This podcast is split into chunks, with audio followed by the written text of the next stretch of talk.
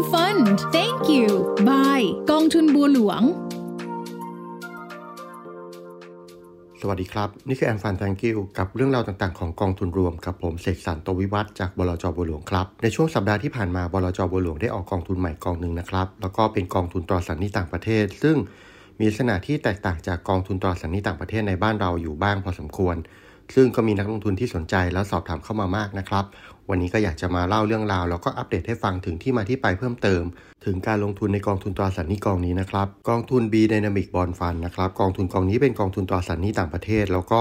จะตั้งเป็นประเภทกองทุนแบบฟันเอาฟันนะครับ ก็คือลงทุนในกองทุนรวมต่างประเทศหลาย ๆ กองที่เราเห็นว่าเหมาะสม ไม่ได้เลือกกองใดกองหนึ่งซึ่งกองนี้จะแตกต่างจากกองทุนตราสารหนี้ในบ้านเราพอสมควรครับ เนื่องจากกองส่วนใหญ่จะเป็นประเภท feeder fund คือลงทุนในกองต่างประเทศกองใดกองหนึ่งระบุไปเลย แล้วก็อาจจะมีหลาย ๆ กองในบลจนั้นให้ให้นักลงทุนได้เลือกนะครับ แต่ว่าบลจบัวหลวงเรามองว่า คนที่ลงทุนในตราสารหนี้เนี่ยคือคนที่ต้องการความเสี่ยงต่ำแล้วก็อยากให้ผลตอบแทนจากการลงทุนในตราสารหนี้ต่างประเทศเพิ่มเติม แล้วก็ต้องการให้ผู้จัดการกองทุนเป็นคนช่วยเลือกให้นะครับ รวมถึงการคัดเลือกตราสาร การกระจายความเสี่ยง แต่นักลงทุนส่วนใหญ่ที่เลือกเนี่ยไม่ได้ลงลึกไปว่าจะชอบกองแบบไหนแล้วไม่ได้ไม่ได้มุ่งหวังในเรื่องของการสับเปลี่ยนโยกย้ายกองทุนเหมือนกับกองทุนหุ้นนะครับตลาดตราสารหนี้เนี่ยเวลาอัตราดอกเบี้ยที่ขึ้นลงเนี่ยมันจะมีผลต่อผลตอบแทนแล้วก็ทิศทางของกองทุนพอสมควรครับเวลาภาพรวมเศรษฐกิจเปลี่ยนไปก็จะมีผลต่อตลาดตราสารหนี้เยอะ และส่วนมากก็จะเป็นไปในทิศทางเดียวกันทั้งตลาดครับ เช่น เวลาดอกเบี้ยขาขึ้นตราสารหนี้ระยะยาวก็จะมีโอกาสขาดทุนมากกว่าตราสารหนี้ระยะสั้น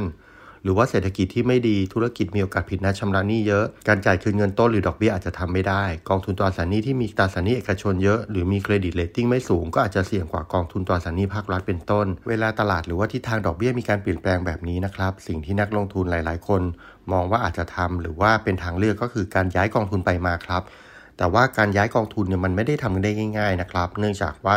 มุมมองของตลาดต่อทิศทาง หรือว่าราคาของตราสารนะมันไม่ได้เคลื่อนไหวแบบตรงไปตรงมานะครับ บางครั้งมันก็อาจจะมีความเขย่งกันบ้าง หรือว่ามันอาจจะมีทิศทางที่กลับกันบ้าง ก็เหมือนเรากะเก็งกำไรหุ้นนะครับ มองว่าหุ้นแบบนี้ควรจะขึ้น แต่ถึงเวลาจริงมันอาจจะยังไม่ขึ้น หรือว่าราคามันขึ้นไปก่อนที่เราจะตัดสินใจแล้วก็ได้ สิ่งต่างๆ เหล่านี้ก็เกิดขึ้นในตลาดตราสารนี้เช่นเดียวกันครับยิ่งตลาดตราสารหนี้ไทยเองที่มีสภาพคล่องหรือว่ามีรายย่อยในการซื้อขายต่ำนะครับ การทำการย้ายไปมาหรือว่าการลงทุนโดยตราสารหนี้โดยตัวเองก็จะทำได้ยากมากกว่า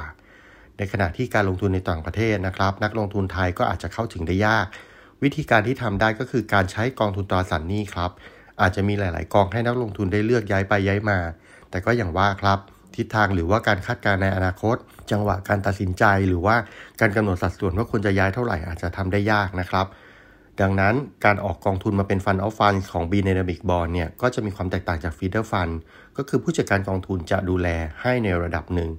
กองทุน B Dynamic Bond Fund นะครับ เราจะมีการคัดเลือกกองทุนที่เป็น Core Portfolio หรือว่ากองทุนหลักที่เริ่มลงทุน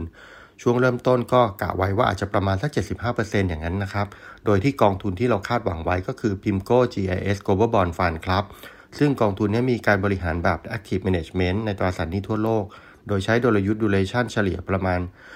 บวกลบ 3%จากดัชนีชี้วัดของกองทุนนะครับ แล้วก็จะเน้นการกระจายการลงทุนในตราสารที่ได้รับการจัดอันดับทำให้มีฐานะการลงทุนในพันธบัตรรัฐบาลที่หลากหลายทั่วโลกนะครับ เป็นการกระจายความเสี่ยง แล้วก็ถือว่ามีความปลอดภัยในในระดับของพันธบัตรรัฐบาลครับ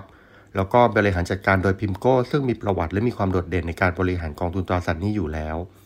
และนอกจากกองทุนหลักที่เรามีเป็น core portfolio นะครับ เราก็จะมีการทำ tactic ก็คือมีเซ t ไลท์พอร์ตโฟลิโอคือทำให้มีโอกาสได้ผลตอบแทนเพิ่มขึ้น หรือว่า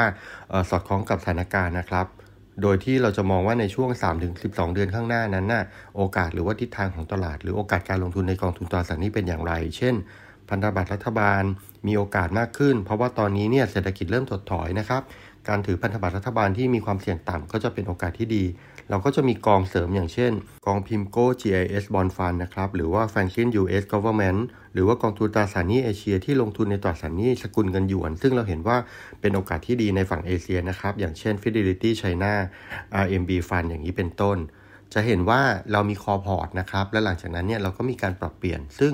ก็จะเป็นสไตล์หลังๆของบลจบัวหลวงที่พยายามจะไม่เน้นหรือว่าไม่ฝีดลงกองใดกองหนึ่ง ถ้าเราเห็นว่าเราพอที่จะมีความสามารถในการปรับเปลี่ยน หรือว่ามีการทำอะไรบางอย่างนะครับ เพื่อให้ performance ของกองดีขึ้น หรือว่าลดความเสี่ยงลงได้ เราก็จะทำกองดีไซน์แบบนี้ออกมา ซึ่ง b d y n a m i c Bond Fund ก็เป็นอีกกองหนึ่งที่เราออกมาในดีไซน์ หรือว่าความคาดหวังแบบนั้นนะครับ กอง B Dynamic Bond Fund เนี่ยหมดช่วง IPO แล้ว แล้วก็จะเสนอขายทั่วไปเนื่องจากเป็นตราสารหนี้ เราจึงคิดค่าธรรมเนียมที่ถูกกว่ากองทุนอื่นๆนะครับ โดยหลัง IPO จะคิดค่าธรรมเนียมการซื้อเพียง 0.5%ครับสำหรับนักลงทุนที่มีการกระจายความเสี่ยงต่างๆ ผมก็อยากจะแนะนำว่าการลงทุนในตราสารหนี้กองทุนนี้ก็มีโอกาสเรื่องของตราสารหนี้ต่างประเทศ ซึ่งอัตราดอกเบี้ยที่เริ่มขยับขึ้นมาเนี่ยแล้วเริ่มเข้าสู่ภาวะที่เริ่มนิ่งแล้ว ก็จะทำให้กองทุนมีเสถียรภาพในเรื่องของราคามากขึ้น แล้วก็มีโอกาสของผลตอบแทนมากขึ้นนะครับ การมีกองแบบนี้ไว้ในพอร์ต ก็จะเป็นการกระช่วยกระจายความเสี่ยงนอกเหนือจากการมีกองทุนตราสารหนี้ในประเทศไทยเพียงอย่างเดียวครับสำหรับนักลงทุนที่สนใจกองทุนนี้นะครับ ก็สอบถามข้อมูลเพิ่มเติมได้ที่ธนาคารกรุงเทพหรือว่าตัวแทนขายของเรา หรือว่าในเว็บไซต์ของบลจบัวหลวงครับเพื่อเช็คดูว่ากองทุนนี้มีความเสี่ยงแบบไหน สอดคล้องกับสิ่งที่เราต้องการหรือเปล่า แล้วก็เป็นความเสี่ยงที่เรายอมรับได้หรือเปล่านะครับ อันนี้ก็เป็นสิ่งที่ควรทำก่อนการลงทุน ไม่ว่าจะเป็นการลงทุนในอะไรก็ตามครับแต่สำหรับวันนี้ขอลาไปก่อน สวัสดีครับ